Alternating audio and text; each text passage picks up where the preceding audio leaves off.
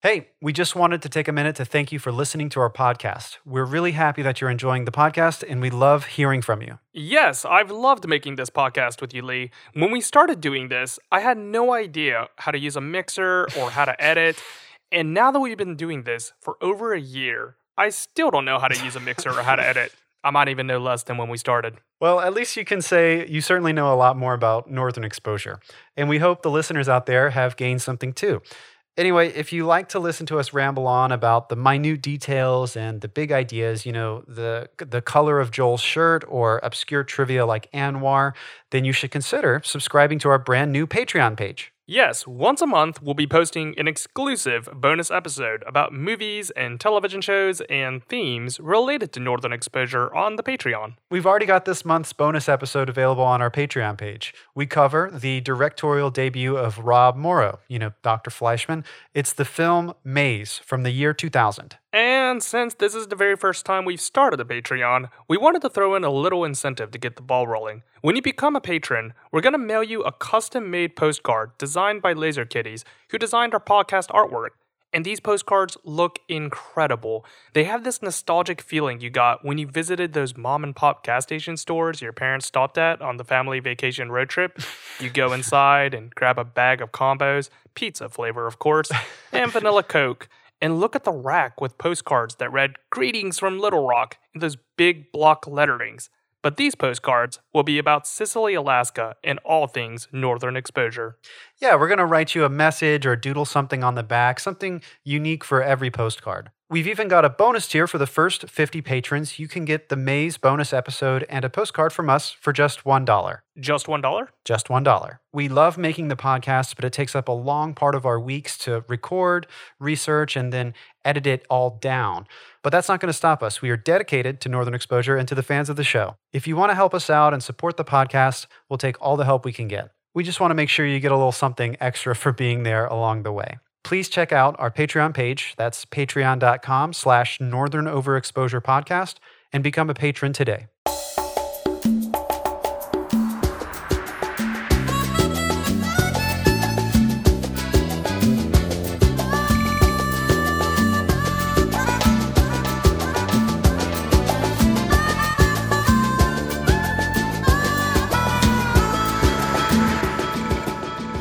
Did you get hit in the head or something? I not have seen the exquisiteness of this place before? Suddenly, it's like I- I'm seeing beyond the shadows, beyond the visual spectrum. And what do I see? I see, I see things I, I, I never appreciated before. The essences of Cicely, nature and balance, truth. I love this place. Lee, are you familiar with the television series Hercules: The Legendary Journeys? Mmm. Is that like the 90s Hercules show? Yeah, the one with Kevin Sorbo. Oh, wait. Yeah, so in this television show, there's an infamous scene where Hercules, played by Kevin Sorbo, gets transported to like an alternate dimension and he looks around and he's like, wait, this isn't the place where I'm meant to be. Disappointed! Disappointed! that when Joel screams, "I love this place." That's all I can. That's all I can think of. Yeah, it's a de- very deliberate delivery um, of that line. It's hilarious. I, you know, just hearing him belt it out, and this is just so opposite of what we would expect from Joel. Yes, Joel's got like I, I don't know what to call it, like the zoomies, like the human equivalent to zoomies right here. uh, yeah, I think they, they refer to it throughout the episode as like light, your light loony, or uh, yeah, it's um. Okay, Charles, what are we talking about? Okay, okay, okay. This is what we're talking about. This is a Northern Overexposure podcast where we overanalyze all things Northern Exposure. And this week we'll be talking about Northern Exposure Season 4, Episode 2. The episode is called Midnight Sun, and that's, I guess, what is fueling Dr. Fleischman throughout this episode. Um, my name is Lee. I've seen the show quite a few times, and I'm always joined by my co host, Charles. Yes, I've never seen this show before. This is my first time watching it. So we're now dipping into new territory in season four. And I gotta say, I thought this episode was okay. Yeah, it's pretty fun. I, again, like I said already, it's really, it's just hilarious to see Joel, you know, Rob Morrow acting So off character, you know, I bet he's having a lot of fun switching things up. I think I remember reading in the Northern Exposure book uh, some interviews with Rob Morrow, who plays Joel Fleischman, talking about how he just enjoys anything, doing anything new, and the show often does a lot of very odd things. He he talks about sort of getting into like stuck in a certain rhythm because it's the same characters every week. You know, working on a show, uh, a, a serial show like this one. Well, despite Joel going into new territory for his character, it kind of falls on familiar sitcom tropes because Joel becomes the new basketball coach of Cicely. yes. What uh what what kind of sitcoms does that remind you of? That reminds me of like this happens all the time in those old sitcoms where an established character is just like, "Oh, I can coach this uh youth group on baseball or football or soccer or Right. whatever." And it's just like one episode and they learn more from the kids and the kids learn from him. Yeah, it's like you know, like when a character is forced into a new role or something, but it's just like it's just for one episode and then return to the status quo. Yeah, yeah, exactly. So that's why I thought it was so strange that Northern Exposure would fall into this, you know, very familiar sitcom trope. Yeah, I guess you know it's not immune to uh, the trappings of the sitcom, uh, but you know, hopefully we can, uh, as we dive through this episode, we can, you know, point out how maybe it's elevated or rises above just this traditional format. Um, let's start with the air date, October fifth, nineteen ninety-two, and the credits. This is um, something interesting on Wikipedia. Uh, Michael Katleman is credited as the director, but also the writer. Um, however, obviously, if you watch the episode, the writer on screen is credited Jeffrey Nayer, who I don't think he's written for this show yet, though I think he gets another credit uh, later on in this season, maybe next.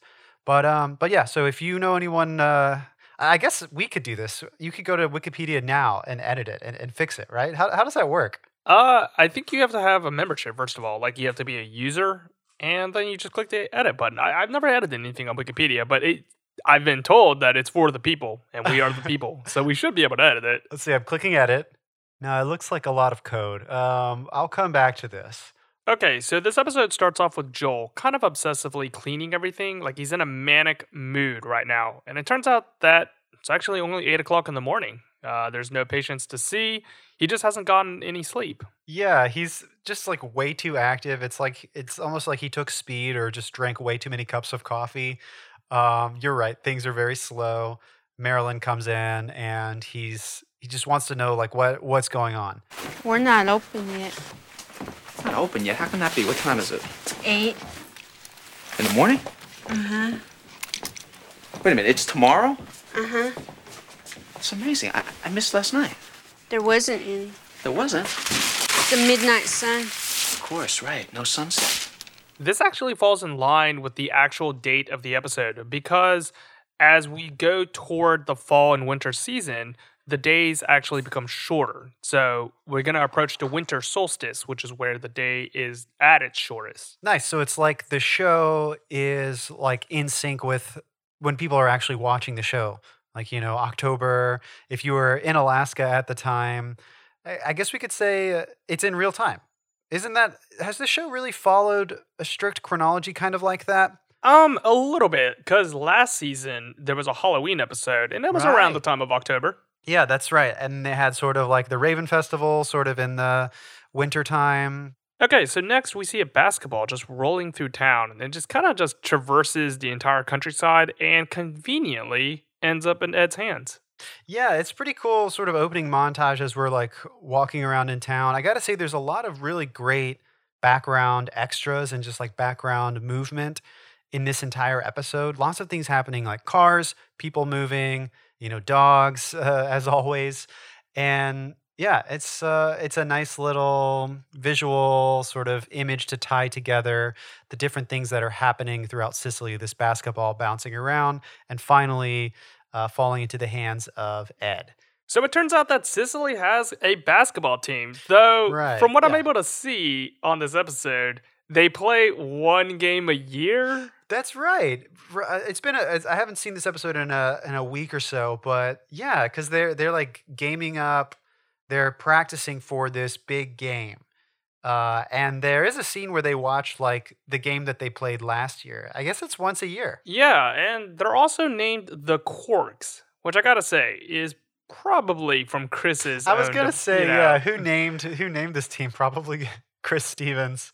But yeah, so uh, we we'll get to it. But Joel eventually finds himself, uh, you know, becoming the the coach to this team, the Cicely Quarks, the Sicilian Quarks, I think they call it.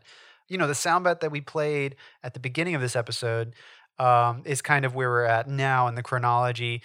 Uh, I forgot to mention, I had this written down. Joel is kind of scary. Like he's chewing gum and just way too like jacked up on this Midnight Sun. Yeah, I read somewhere that if you go without sleep for about 24 hours, maybe a little bit less, maybe a little bit more, ballpark figure, you actually have the equivalency of being drunk. Like Right. just being smashed. Like your brain is in that same state. Yeah, I heard. Well, like you know, you get like a second wind, so you get like a boost of energy. But no, I heard like yeah, there's something. You know, obviously sleep replenishes, like kind of like cleans your brain, almost like wipes it clean. Uh, I don't know if that's a great description of of what is happening, but it, it sort of like replenishes you, rejuvenates you, so you're not in this intoxicated maybe state that you're describing, Charles. Yeah, he's kind of just going all around just bonkers throughout this episode. I like I thought it was really funny how he pivots so quickly. He's talking to Maggie in that in that soundbite that we played and just like the very last just a so almost non sequitur the very last little button is um would you like to have sex with me? you know, and she's just like, no. Like, you know, it's like there's no shame to Joel now. Like, I guess he's lost his uh, self consciousness too. It's just so direct and so, I don't know, electrified or something. Now, I've never seen this show before, so every single time I watch an episode, it's new and fresh in my mind. But doesn't this plotline sound familiar to another previous episode's plotline? Like where a strange anomaly comes through the town and everyone starts acting out of character? Yeah, this is like reminding me a lot of. I actually, I think I got this just looking at the titles when I was looking over the episodes at the beginning of the podcast. I was getting this episode confused with the one with like when everyone, uh, it's like the moon, right? Is it, uh, what's the episode with the moon? Isn't that, isn't that that you're Yeah, mentioning? that's the one. That's the one. It gives them like moon madness or something. Yeah. And the, their their state of minds are changed. So I guess it's just the moon, flipped. the sun. Yeah, it's it's flipped.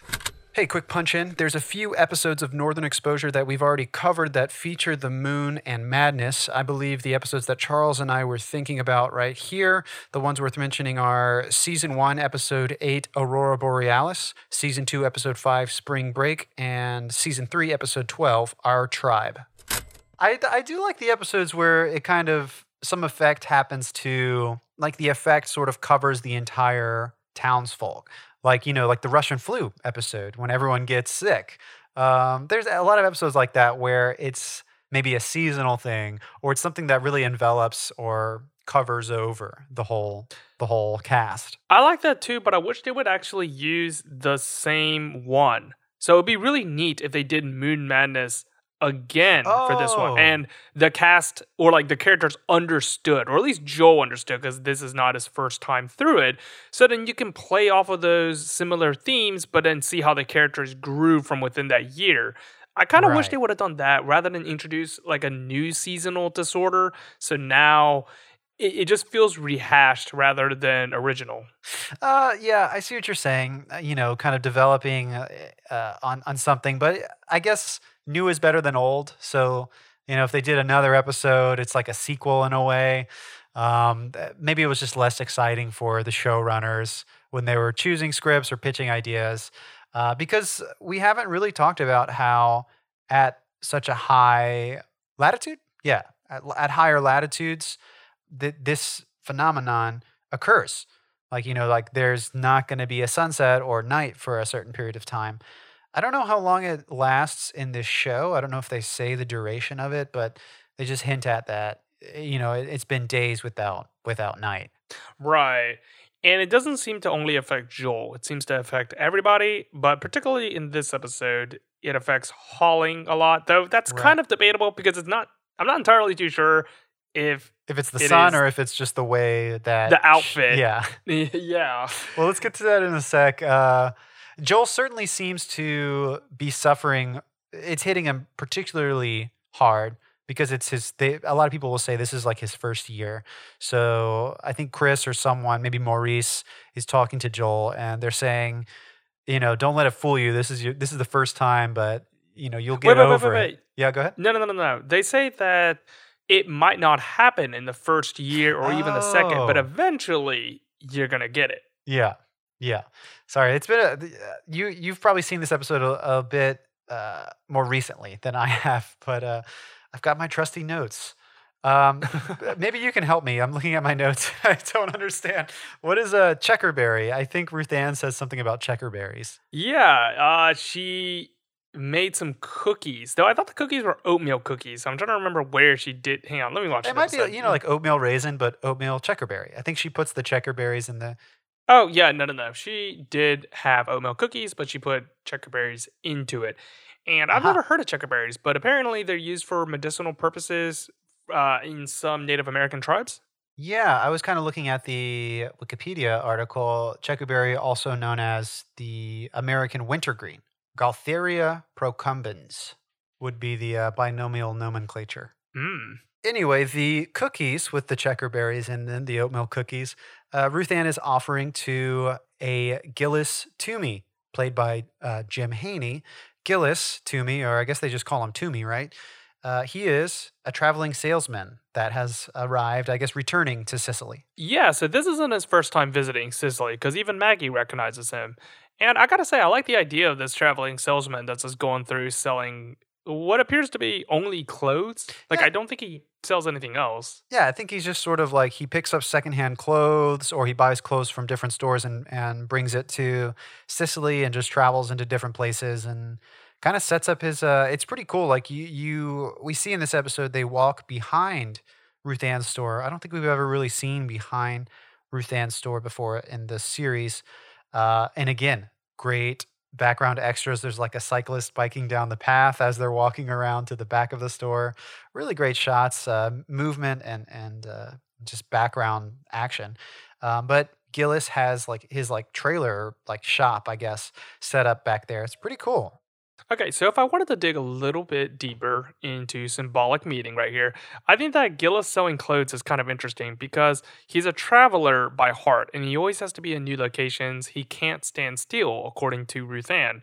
So, clothing, especially when you buy new clothing, it kind of changes your appearance every single time. Like, you, you don't just wear the same outfit every single time. If you want to be a little bit more courageous, you might wear something that has a little bit more color or is a little bit more flashy. And this guy kind of does that. Like he'll sell new clothing to other people that just need a little bit more variety in their life. So he's kind of following his own profession to heart.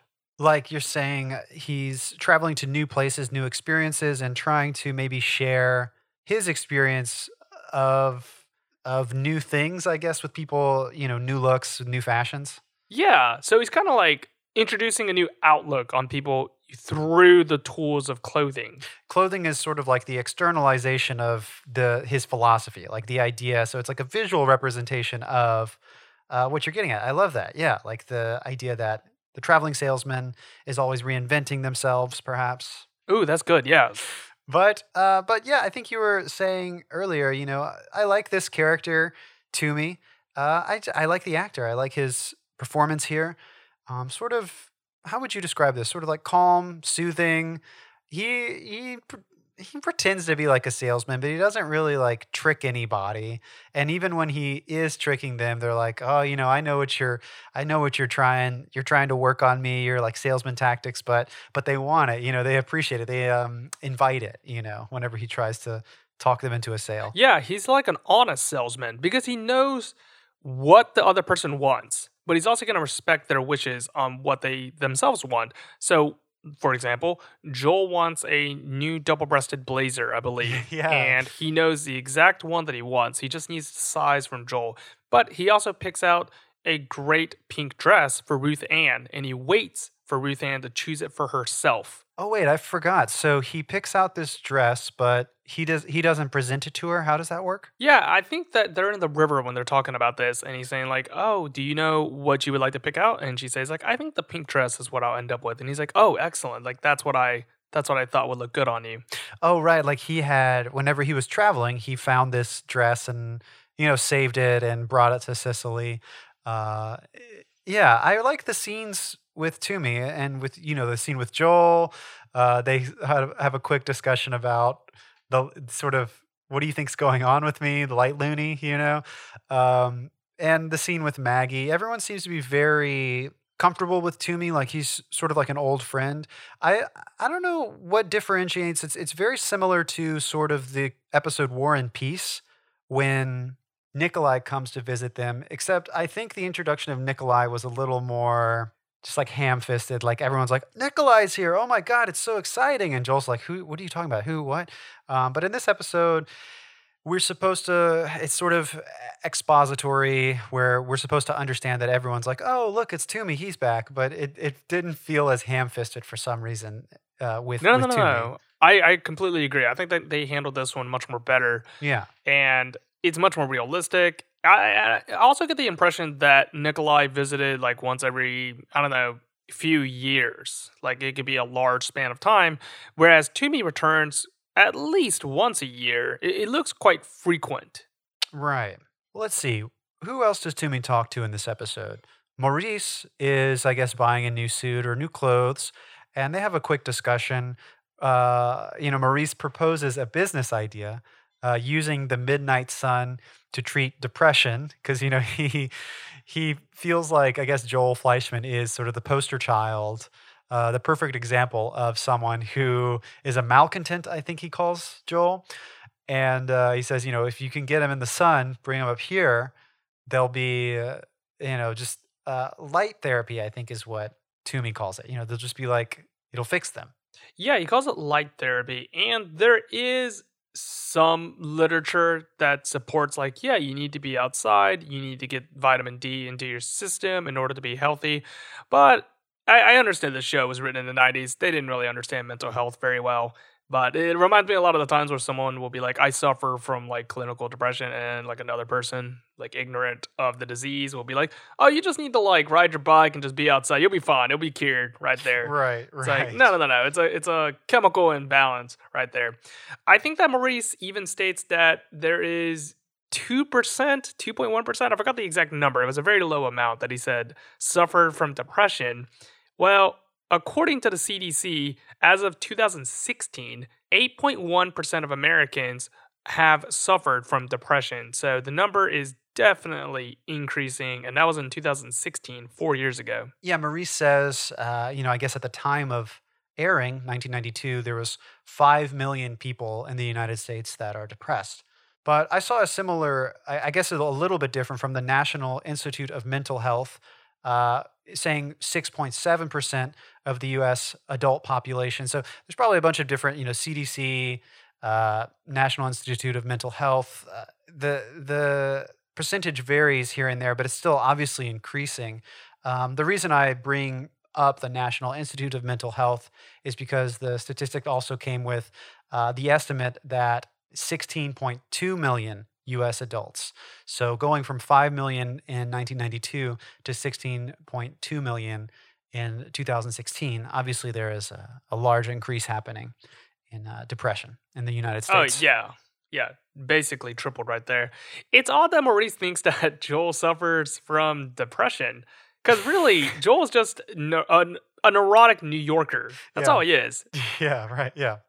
Yeah. I guess in Maurice's eyes, he wants to open it up to. Because what is his plan? It's like you do some of the year in Alaska, some of the year in like Norway or something. You know, you're you're just going around sort of on a cruise or something, but in these higher latitudes. Yeah, there there was a there was a joke on the Daily Show with Trevor Noah where he was actually talking about like a similar concept. He was saying that it's too cold in New York right now. Like it was in the middle of January, and he was like, "It's insanely cold right now." And I have an idea. Let's send all the New Yorkers to Florida right now and send all the people in Florida to New York right now because I think the reason that people in Florida are so crazy is because of the heat. Like, you'll just be like, "Oh, I'm just gonna go kill an armadillo right now," and then you send them to New York. You're like, "All right, all right, calm down, calm down. That was that was ridiculous." Okay, because the cold just sobers you up super quickly. Oh, yeah. Nice. It like yeah, it gets you maybe thinking more clearly or just like puts a damper on these wild. Do you know why uh do you know the actual truth for why Florida Man is like uh, such a crazy news story? I do actually. It's because of the sunshine laws, right? Yeah, it's something to do with the journalism, the laws protecting um, or or uh, making information, uh, I think, more available to journalists. Do you know? Yeah, it's. I think that you're allowed to look up any crime that's been committed by a Florida person. Like it's not protected by any institution or by the local state government. So that's why whenever you hear about Florida man biting off the head of an armadillo or something like that, you could just Google that. Like it just pops up. Yeah. So It's not so That much is what I've been that crazy things are happening in Florida, uh, but it's it's that you know the access to these police reports and, and things like that are a lot more available. So it's uh, easier to it's more public, I guess. yeah, that's kind of crazy though, because if you if you apply that same logic, that means that this is happening in the other 49 states. Oh yeah, but who knows? Maybe you're right. Maybe there is something to do with the heat and the humidity that's causing the Florida man um, conspiracy, I guess, or whatever you would call it, syndrome. Anyway, so Gillis Toomey, uh, this character is sort of established as uh, maybe like a love interest to Ruth Ann. They have a picnic down by the stream, kind of bird watching. Yeah, I thought it was a really pretty scene right there. And I know that he says that there's an age difference between them, but honestly, I thought he was kind of within the same range as her. Like, I know that Ruth Ann is in her 70s, I want to say, but Gillis looks like he's in his 60s. Like, it's not that much more of a difference. Yeah, I didn't have a problem with their relationship, but him saying that did bring it back into perspective that Ruth Ann is, you know, I think we said this before on the podcast, at least so far, the probably the oldest person living in Cicely. That's you know, I'm actually curious. Let's see when they were when the actors themselves uh, what their birthday was to see what the age difference actually was. So Jim Haney, who plays Gillis Toomey, was born in 1940. And what about Peg Phillips? She was born in 1918. Wow. Okay, so that is a 22 year difference. It did not look like that in the show. Right. So how old would she have been during filming? I think around 74, 73, depending on her birthday and when the filming was. And so that means Toomey was like 50, 51 or something. Yeah, that, that's yeah. 52. I, I, I, mean, okay. I mean, if we're, if we're gonna apply logic to that, I mean, we got we got Shelley and Holly right here. that, that that engulfs like the entire span of it. So it, yeah, it's not that big of a I difference. I was reading on the like, the Reddit, the Northern Exposure Reddit, I think someone, or maybe it was on the Facebook uh, group, but someone was talking about the first time they watched the show, they thought that there was sort of like a Harold and Maude relationship going on between Ed and um, Ruth Ann. Because they do have like they they will sometimes they'll have like dinner together. It's not necessarily romantic, you know. They're just like friends, but uh, you know, because there is that relationship opposite with with Holling and Shelley. What if there was a sort of Harold and Maude relationship with Ed and Ruth Ann? I think one of our guests actually Right. thought that. Yeah, that was the episode when they were dancing on Ruth Ann's grave. I think uh, our friend John. Yeah, that was it. Really great episode. The episode that we're talking about is season three, episode eight A Hunting We Will Go. But anyway, we were talking about Ruth Ann and Gillis. They have a bit of a little romance brewing here. In this scene where they're having the picnic by the stream, bird watching, they're they get on the conversation of sort of I think Toomey brings it up, talking about traveling the world versus like finally settling down in the right spot. And it sort of comes to a head when uh, Gillis and I think it's the scene where Ruth, Ruth Ann gets the pink dress. Is that right? Yeah, and I kind of have a disagreement with this scene because the reason that she denies his advance is because she calls him a romantic. And in her own words, she says that a romantic has to like keep traveling. He can they, they can never stay put right there. Whereas, I mean, if you use cliche tropes, you would say that home is wherever your loved one is. So you you wouldn't necessarily have to stop traveling. Yeah, Ruth Ann has like a certain idea of what a romantic is, and uh, you know, it's um, sufficient but not necessary. Like it doesn't have to be both. It, oftentimes, it might be one leads to the other or one is the other, but it's like a weird like Venn diagram or something. I don't know how to describe this. yeah, let's just say that she has a unique outlook on romantics. Yeah, she has her own definition for romantic, and I'll back you up there, Charles. Yeah, it's not, you know, it's, it shouldn't be taken down as hard and fast. This is what defines a romantic, but at least for Ruth Ann, I think there's maybe some truth in, at least to her, what she's feeling. You know, she feels that she would upset Gillis, you know, like he would want to travel. He has this travel in his spirit. It's everything about him, sort of the, we talk about him being a clothes salesman, and that's sort of uh, his philosophy, his personality in a lot of ways. You know, maybe Ruth Ann's not really giving him a chance. And Gillis does say, you know, next time I come by, um, I'm going to catch you with your guard down or something, you know? So the door is maybe still open, but um, I don't know.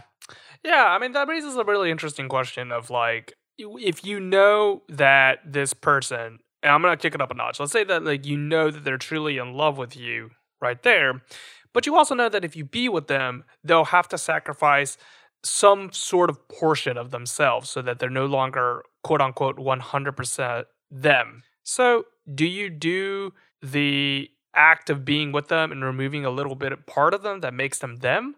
Or do you try to preserve them and protect them like Ruth Ann did and be like, no, I know that the act of us being together will make you less than who you are. So, really what what is the equation that you you're going for here? Like at what point do you take one side over the other? Wow. Yeah that's that's a really big idea. It's like should a loving relationship be you find someone you love and you want to try to help them succeed and excel?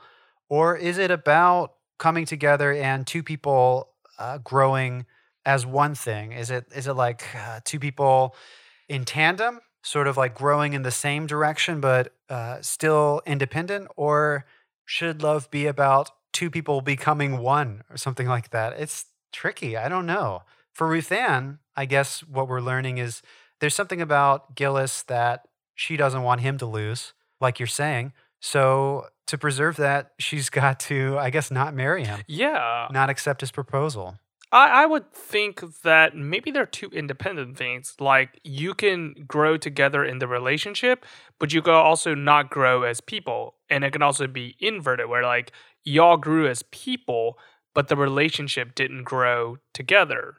So I think, yeah, I think with anything, obviously, like everything in moderation. So it shouldn't be all one thing or the other. I kind of like what you're proposing. It's the idea that you are growing together, but you should still remain two entities, I guess, that are bound in marriage. Yeah, but I, I guess I can't really fault Ruth Ann for this uh, this outlook because again, it's her own personal philosophy. If she thinks that like she can't deprive another individual of being them, then I have to respect that, even though I kind of disagree with it. Yeah, I mean, I respect Ruth Ann here too. I th- I think she she says she prefers to stay alone. She uh, I forget how long it's been since her late husband passed away, but she's been alone for a long time, and she's like, I, I that's who I am. That's what I like. I like this life that I've made for myself. I'm not necessarily looking for marriage as much as she does enjoy Gillis, and I think they're going to stay friends. In fact, I think, I hope, fingers crossed, I think Gillis is a recurring character, but hmm, Oh, he is not. Sorry, spoiler alert. Uh, I guess Toomey never returns, or at least we don't see it. well, that's okay. Because it ends really lovingly for them, because at the end of the episode, they kind of just have that dance together, and then it just, you know, credits come. Right. Yeah. Ruth Ann uh, throws a party for Gillis, like I guess his his leaving, like his going away party at the Brick, and yeah, that is kind of it's a nice, heartfelt, uh, just kind of like light moment when they're dancing together. I will say, I kind of really liked the kind of cheesy country music that was playing on the DVD. It's it's not the broadcast the same as like what was playing during broadcast. They subbed this song out. Uh, so on the DVD, it's a song called Nothing But Your Lovin' Will Do by Dan Stewart. It's pretty cheesy, but I think it really does fit like the just the vibe of what you might expect in the brick. Well, Um, it's a cheesy ending, so you might as well have a cheesy song. and it fits the and it fits the ending of the episode as well. Uh, the song that actually played on broadcast is "Don't Mind If I Do" by George Strait, and I have to say I think I prefer just you know out of context. I like the George Strait song a little more. I wish, uh, yeah, I wish there was. I guess we gotta eventually try to get a hold of some Australian Blu-rays or something to get that broadcast music. Okay, that does it for Gillis and Ruthann. So let's rewind a little bit and get back to Joel. Right. So let's see, where did we leave off? He's not yet the coach. We know he's going to become the coach. And how does this happen? Ed comes into Joel's office and it seems like he's hurt himself, maybe like sprained his ankle or something like that. Do you remember? Yeah, so he's kind of got some sort of twisting of the ankle, some sort of minor injury, because he's still playing at the end of the Oh, episode. that's true. Yeah, he still plays basketball after this. Yeah, and Maurice brings him in, and it turns out that Joel knows a whole lot about basketball. And mistakenly, Maurice just thought that Jewish people didn't know a whole lot about basketball. He says something like, I thought with, you know, the, the fact that Jews aren't tall or anything, you guys just don't care about basketball. I actually tried looking into that. I was like, uh, famous Jewish basketball players. I typed it into Google, and I was really hoping. I was really hoping to be like one really famous one, like like Larry Bird or something like that. And uh, alas, there are famous Jewish players. But you probably But- never heard of them. I've never heard of them, and they were mostly from like the 1940s, from what I was able to tell. Well, I think Joel says it in this episode. The the first person to score in the NBA was a Jew. Oh yeah, you're right. There's that joke in Airplane when someone asks the flight attendant for a little bit of light reading, and the flight attendant says, "Oh, we have this uh, pamphlet on famous Jewish basketball players," and she gives the pamphlet, and we see it's just like maybe like one or two lines of text on like a small slip of paper. uh yeah, that actually reminded me of another joke. Uh yeah, this one happened on New Girl, where there's a character named Schmidt who is very at the beginning of the show is very insensitive and uh, just not culturally sensitive, and he's trying to talk to Winston, who is black, and he's afraid that he's depriving Winston of his blackness, and he says, "Look, look at how much our people have given to this country. You, you guys created jazz, and us." We created the management of jazz musicians. Wait, why did that remind you of uh, Jewish basketball players? because Schmidt's a, also a Jewish person. So it was just kind of making fun of like Jewish people not actually contributing to jazz. Oh. well, so in this scene in Joel's office with, uh, you know, Ed's sprained ankle or what have you, Maurice is there. And this is where we really see, as you said, Joel knows what he's talking about when he's talking about basketball. Now, I may not be able to sink a turnaround fall away jumper. I may not be able to sink two free throws in a row, but I know round ball. I know it inside and out. I'm a New Yorker. That means I can tell you a boxing one from a diamond and one. I can tell you a guard guard split off post maneuver from a low post screen maneuver. Now, I may play golf, but I know basketball. Uh, did they not have a coach previously? Yeah, who was coaching? I guess they didn't. I guess they would just practice. I don't think they had a coach. Yeah, that's eh, okay. What? That's not even like it's like how do we fix our problem? Well, first we need to hire someone that fixes our problem. yeah, we. Well, we should also note, of course, Joel is still light loony, and I think that's partly what Maurice. I think that's really what Maurice is seeing. Obviously, the knowledge of basketball, sort of the fandom obsession that Joel has, but his sort of fervor, his energy. He's gonna be. He's gonna be the one to like give direction and to really amp up the team. So yeah, Maurice just kind of like is pulling the strings here and, and sees how he can turn this into a win for the Sicilian Quarks. Yeah, and speaking of being somebody that amps up other individuals, we see that there is like a third minor plot involving Shelly and Holling. And Shelly is being, I guess, the head cheerleader. They don't really establish it, but so far she's the only cheerleader from what I'm able to tell in the scenes. And she's taking pride in her work about amping up the players and making sure that they're getting the motivations that they need. Uh, and she takes it really seriously. Yeah, she's. I mean, well, so the the idea, the plot line with Holling and Shelley is that Shelley is always wearing her uniform. Uh, her cheerleading uniform at even at work. I guess at the brick for for some reason. I guess she's just really into it, into that phase. And this is, I guess, I mean, yeah, it's distracting Holling, but he's w- not one to complain. Um, yeah, I mean. What more can we say about this scene? I mean, this whole, I'm trying to remember, I'm looking through my notes because it's been a while since I've watched this episode, but basically we just get sort of like cutaways, little scenes with them and Holling sort of um, losing his train of thought or, fo- you know, losing focus.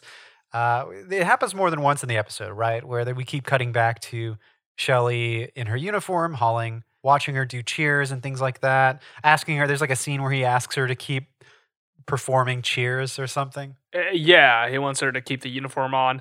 And, you know, at the end of the plot line, Shelly kind of confronts him about it and says, like, you know, this is really serious work and I take a lot of pride in it. And I want to make sure that the basketball players can feel that they're up to the task. And all you can think about is what she calls nookie. Yeah. Well, I mean, more power to Shelly. I mean, I think she's right. You know, like I really do like that she takes pride in what she's doing. It's not just about her trying to look beautiful or feel beautiful or what other people think about it. She really has like a directive and uh, a goal, you know, to try to, in the same way, you know, as Joel is trying to whip these guys into shape, she's trying to really get the crowd going, get the team pumped up. I think I don't know. I mean, I'm I'm not that big into sports. I've never really played sports, but I gotta imagine that does have some effect, like the crowd. Uh, yeah, no, I think that applies universally. So, like, let's say you were trying to do a set at a comedy club. The, Yeah. the audience matters a whole lot if like they're really hot and bothered and they're they're just not willing to laugh at anything. You don't want to perform to that crowd. You want to perform to a crowd that's like a little bit lubed up. They got some drinks in them and they're having a great time because the previous comic uh, set you up properly. So it's the same thing in sports. Like if you're playing in a football stadium and it's like 99% away crowd and they're all booing at you and just yelling every time you're on the offense, then you're going to play a little bit more crappier. So, I, I yeah, I think she's got the right idea. And also, cheerleading is a very physically demanding sport. Like, I, I don't know why people laugh at that. They're like, oh, you're like a cheerleader, or like you laugh at male cheerleaders. Like, have you seen them? They're like, they're incredibly fit. They're just, Yeah, and they're they're like really. It's like a, a crazy workout. Yeah, kind of like what you're saying. There is sort of like a psychological aspect to performance, whether you're a comedian or an athlete or a musician. Um, yeah, uh, the audience does play a huge role, and I guess it's the cheerleader's role to work the audience, and I guess maybe work the team too to to inspire. But um, I did want to say this isn't really applying to Shelley and Holling, but you know, we were talking about earlier how the effects that are happening to Joel sort of happen to the other people in town. Obviously, we could say that this plot line could be the effects of the light looniness on Holling is increasing his libido as it is um, increasing Joel's libido. And uh, it's this is later on, but I saw this in my notes. I really thought this was funny. Um, when Joel finally overcomes this light looniness, he has a scene with Maggie where you know she's accusing him of you know it's like it's funny you're not like panting and drooling anymore Fleischman, three days ago you were saying how magnificent I look. At least, I think that's what you were saying because you were panting and drooling at the time. Panting and drooling, huh? I have witnesses. i just like her delivery of i have witnesses like it's quick and i, I really like the uh, chemistry just sort of the um, how how rob morrow and janine turner are playing off each other in this episode it's a lot of fun yeah, yeah, no, I love that line as well when she says that.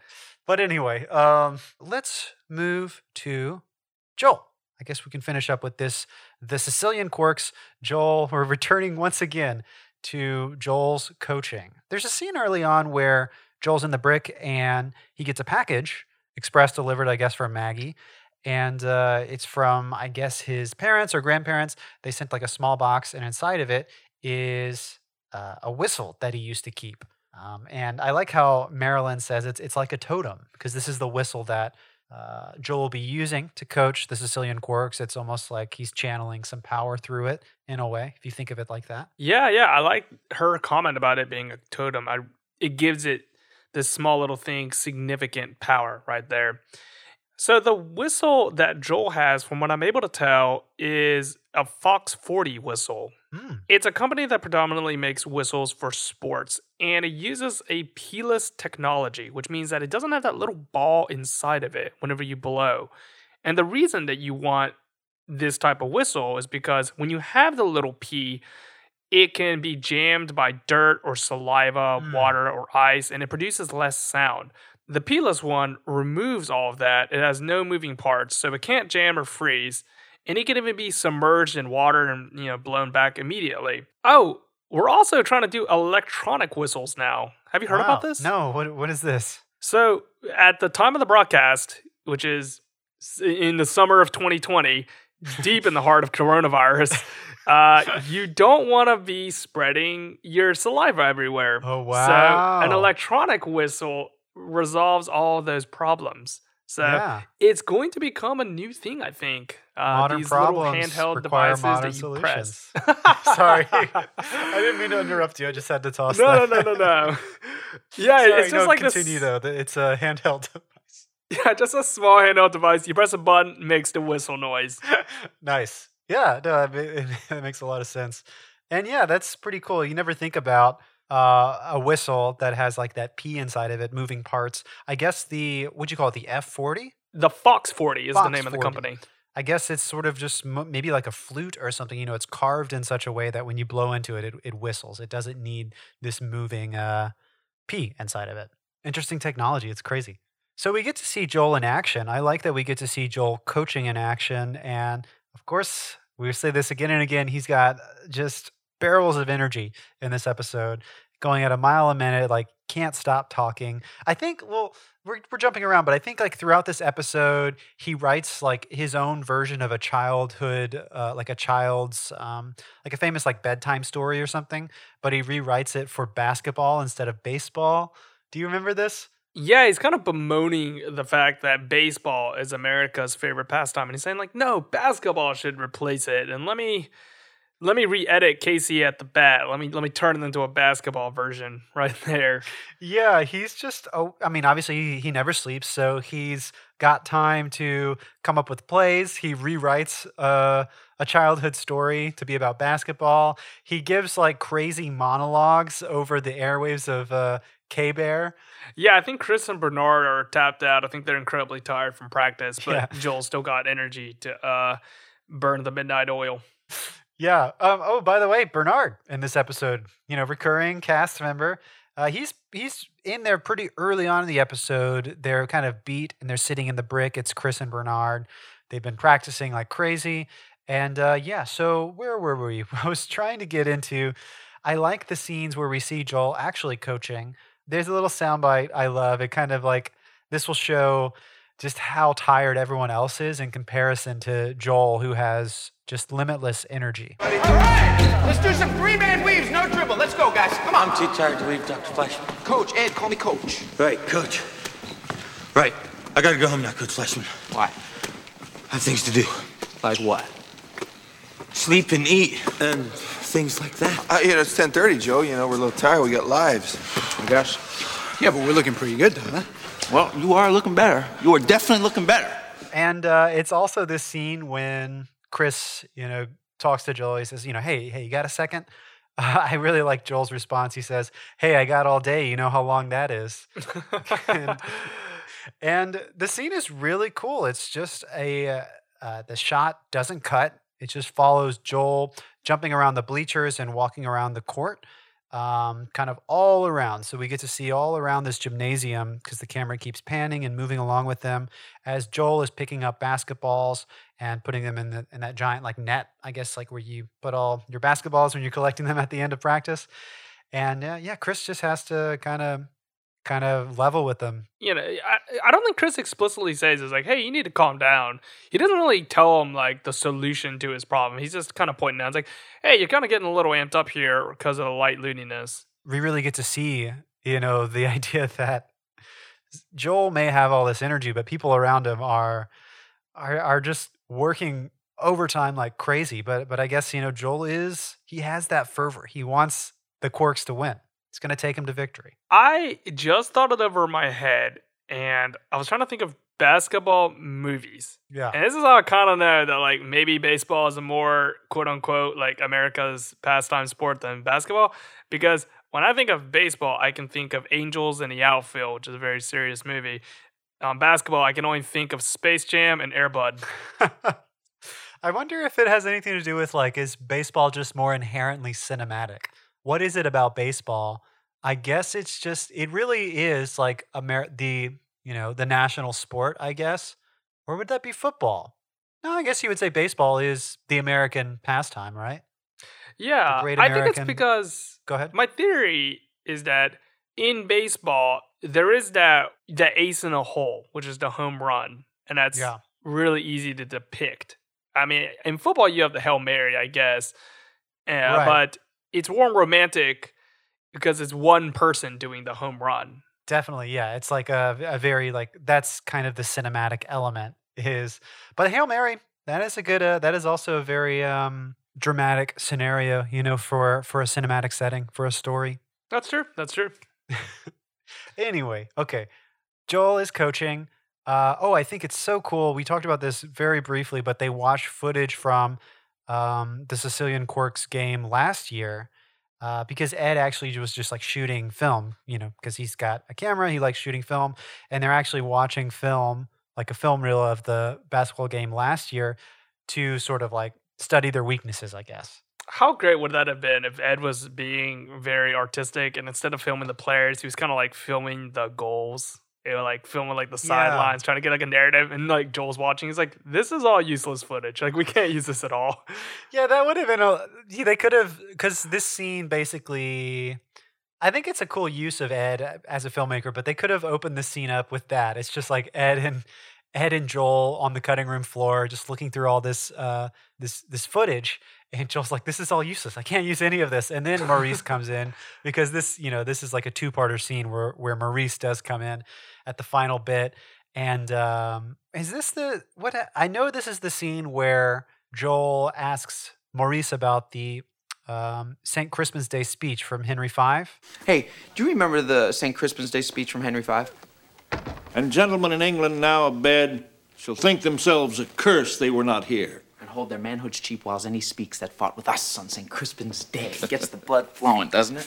Without a doubt. Yeah, I really like that poetry. The idea that you miss so much when you're asleep, and Joel is just so elated and just so excited to finally be like snatching life uh, in front of him. Like he doesn't, he's not. It's not just passing him by as he's like laying in bed asleep. Isn't that a Wayne Gretzky quote? Like, you miss hundred percent of the shots you don't take. Yeah, I think it is attributed to Wayne Gretzky. That's like a very famous. That's just a great sports quote. Yeah. I think at the end of the scene is when Maurice is trying to propose the idea of shipping people over to cure depression. Yeah, he's like bringing it up with Joel. He says, "What do you think about this idea? I want you to be sort of the poster child, sort of the spokesperson for this." And I think Joel is into it. I guess he's like he's very positive this entire episode. Obviously, he's got the light looniness. Yeah, he's receptive to the idea. He's like, yeah, no, totally. I like, I'm the perfect person for this because I don't need to be humble anymore. Like, I coach this team of nobodies into this successful basketball team. Yeah.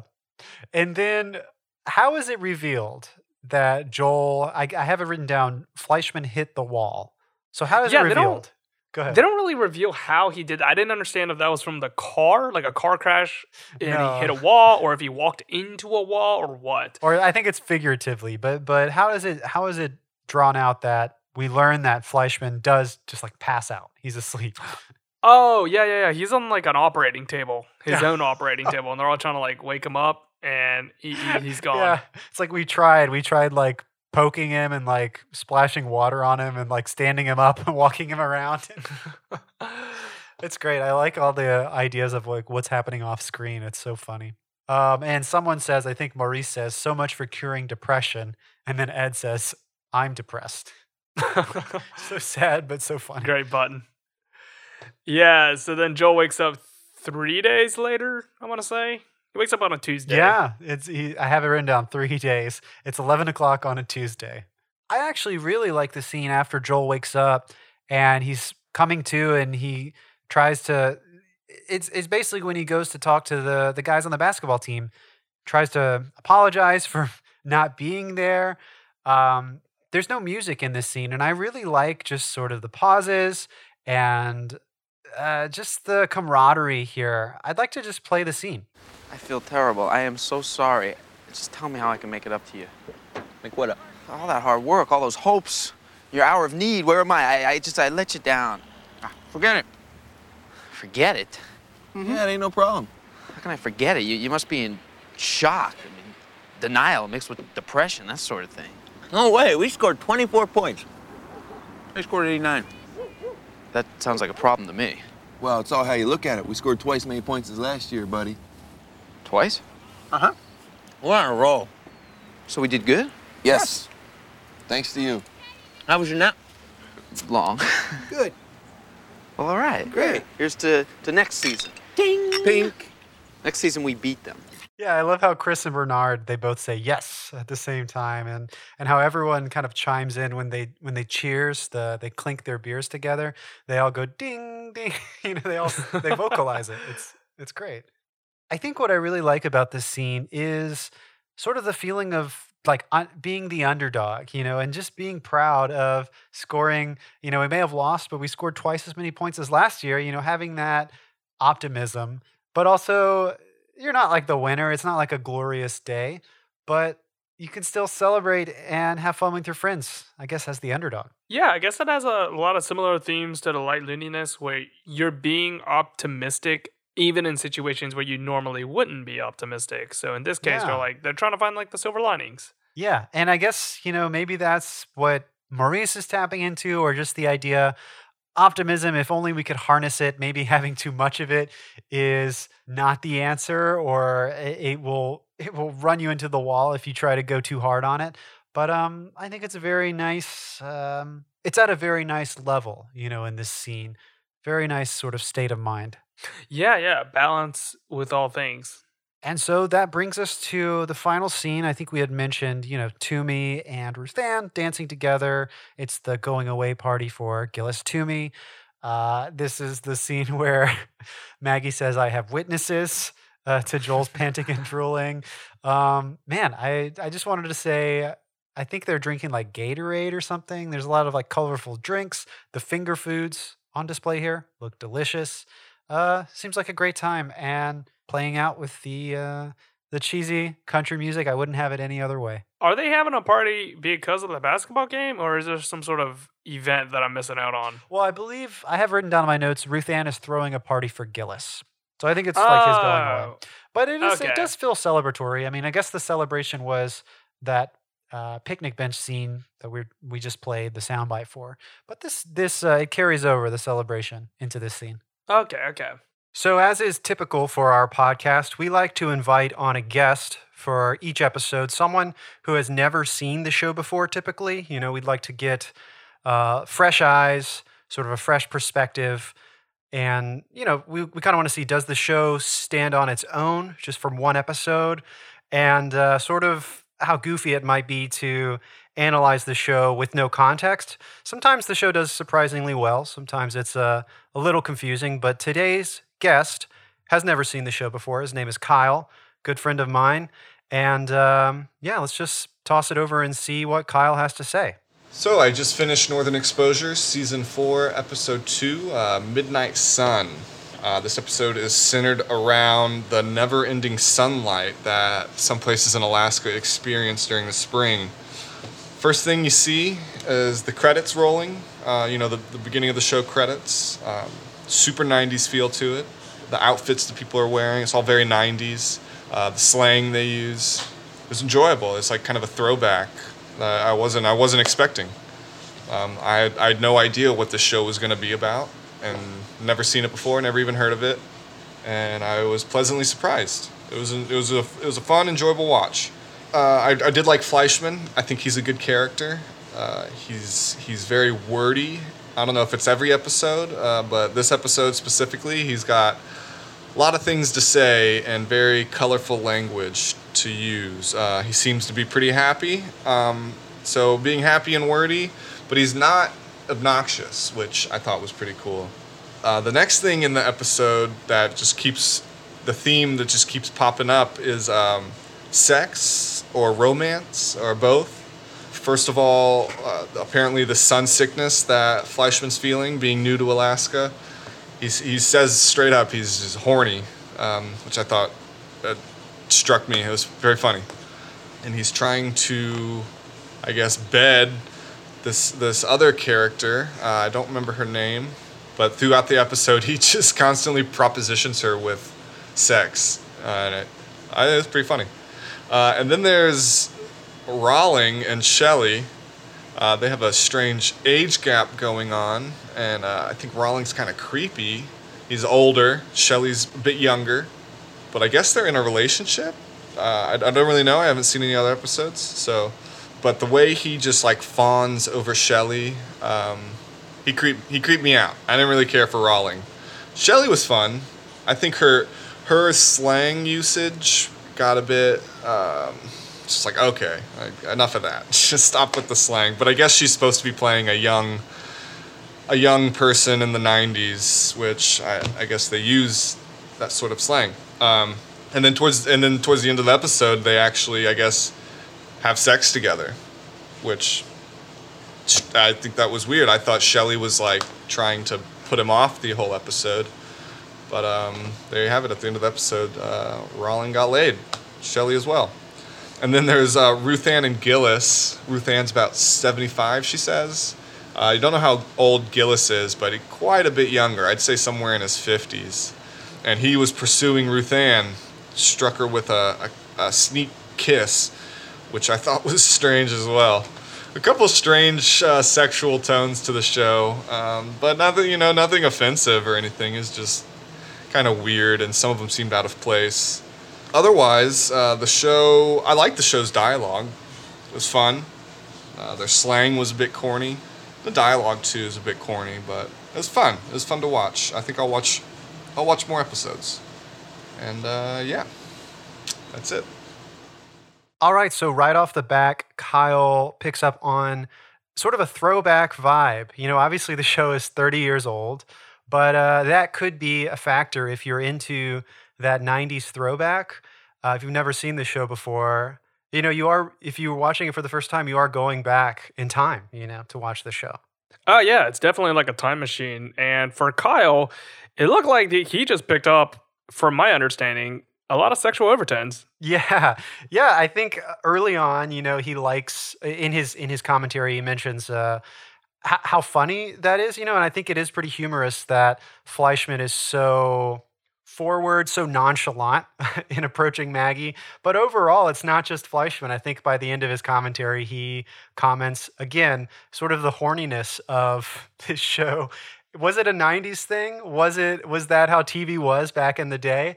Uh, or was it just particularly this episode, this show? You know, this episode is actually pretty good for a newcomer because you understand that the show is based in Alaska, and one of the first things you think of when you think of Alaska is the northern lights and a lack of daylight hours. So you understand that there's something a little bit off in this episode, and that's why the characters will be a little bit off. So it's not that he was watching the show and said, like, oh wow, I can't believe they spend like every single episode being sex driven. It's like, no, no, no, no, no. There's just something a little bit off about yeah. them. Yeah, and you know, he usually someone who is watching the show for the first time usually reports that they don't particularly like the character of Joel Fleischman, that he is obnoxious, that he is, you know, all these things that he's playing counter to in this episode because he is affected by this, uh, you know, sunlight silliness or whatever they call it in the episode. Uh, so, you know, like this is while he while Joel typically is a very wordy character, um, he's got this positivity and drive that uh, I don't know. It's fun to watch, maybe. Yeah, yeah. What about uh? What about the character of Rawling? yeah, Rawling. I think I feel like Holling. It's such an odd character, Holling, or such an odd character name, Holling. Right? You know, I think. Uh, I wonder where it comes from because I think there's an episode where they um, they mention an author of a children's book. I think the name is J.K. Rowling. No, Holling. Uh... I was joking. So it was the episode "The Final Frontier," where Chris is reading the children's book "Paddle to the Sea," and the author of that book is Holling C. Holling. So that's why that's the only other time I've heard the name Holling. I don't know if it's a common name. uh, what culture it is, but I just found that you know that's the only that's the only instance where I've heard Holling. It's such an odd name, so it's not uncommon for us, even us. I think. Uh, well, I think one of our guests call called Holling Hollis. I, I feel like I'll I'll oftentimes I'll mix up. I'll kind of like blur Holling and Shelley's name. Like I'll say Shelling sometimes and Holly, you know, and I think you've done it before with, with confusing Holling and Maurice, but it's, yeah, I don't know. Hang on, can we rewind a bit? Did you say that the author's name was Holling C. Holling? Yes, the author of Paddle to the Sea is Holling C. Holling. Well, I guess it's a name so nice they named it twice for him. yeah. Yeah, they really leaned into that Holling. Something Kyle pointed out was sort of the 90s slang that Shelley uses. I mean, that's kind of typical for a character, but it reminded me of a post on the Northern Exposure subreddit that I saw recently where someone was sort of complaining about how the writers of the show, maybe this was typical for the 90s as well, but the writers of the show would you know to characterize more youthful characters they would those characters would just speak with all these this slang that you know do, people don't really talk like that um, but it's just like i think that's kind of a trope right in tv especially like at least at that time where you know hip kids would talk with this slang that you would never actually hear in real life. Yeah, I think that it's a double edged sword because at the time it was airing, you can understand that, oh, like these characters are trying to be young or it's demonstrating that they are young. But when you use pop cultural references like that, they have a shelf life of maybe a year or so before they expire. So you can see it nowadays too. Like if you put in a reference to, I don't know, let's say TikTok or Harambe the gorilla, you know that it's already outdated. So you're really dating our podcast charles by by saying that um, no, yeah, yeah, exactly. It, it definitely dates the show, puts it in a certain time and place.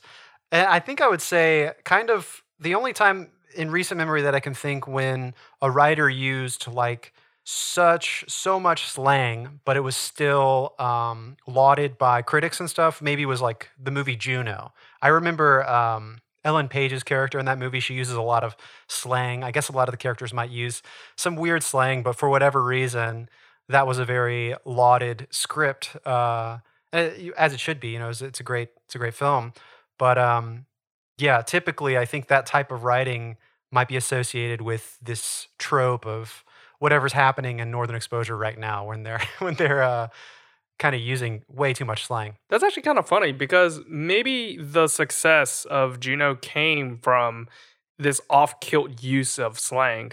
Uh, if I remember correctly, I think Juno was on the blacklist for films to be produced. It was one of those scripts that it was being passed around in Hollywood that everyone acknowledged was good, but no one was willing to pick up the tab on it and go produce it. And possibly because of that, like you were saying, that overusage of slang, they thought it might be hard to translate. But uh, it turns out like it wasn't a hit. Like it won the Academy Award, right? It did, yeah. It won the Academy Award for Best Original Screenplay.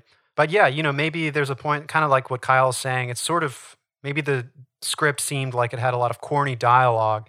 But I don't know. I mean, I haven't seen the movie in a while. Actually, I haven't seen it in, in quite a while, probably since it came out. But um, maybe it does use like those time worn tropes of uh, just this corny slang, but maybe it kind of flips it on its head in some interesting way. Or I don't know. It, it did feel fresh, but it did feel um, still. It still felt like it had that trope of of young people using weird slang. I don't know. Do you remember? Do you remember it much? Yeah, I don't remember a lot from that film other than Michael Cera's running outfit. yeah, yeah, that's kind of a big uh, a big break for Michael Cera as well. I mean, Arrested Development, uh, Super bad. super bad. Uh, well, anyway, back to Northern Exposure. That was Kyle's commentary. Thank you so much, Kyle, for watching the show. Glad that you're excited to see some more. Um, but Charles, that wraps it up for this episode. Next week, we're going to be talking about season four, episode three. Nothing's perfect. Do you have any predictions for what might be coming next episode? Uh, let me take a wild guess. So it's called Nothing's Perfect. Maybe maybe it has something to do with the brick and how it's been serving its dishes and maybe they think like the old way is the right way, like the quote unquote perfect way, but it actually isn't. They need to renovate, they need to improve, they need to change up the menu. So Yeah, just kind give of it like a wild shot in the dark right here. kind of retreading those episodes where like Adam is in the brick. You know, I love those episodes when Adam is sort of like the guest chef in, on the show. All right, Charles. Well, I'll see you next week. All right, I'll see you next week. Northern Overexposure Podcast is edited by Lee. Our theme music was remixed by Matt Jackson. Thanks to Laser Kitties for the podcast artwork, and thanks to Kyle for being our guest analyst. If you'd like to write in, you can reach us at Northern Overexposure Podcast at gmail.com, at Northern Overpod on Twitter, and if you like the show, please consider becoming a patron at patreon.com slash Northern Overexposure Podcast. And of course, thank you for listening.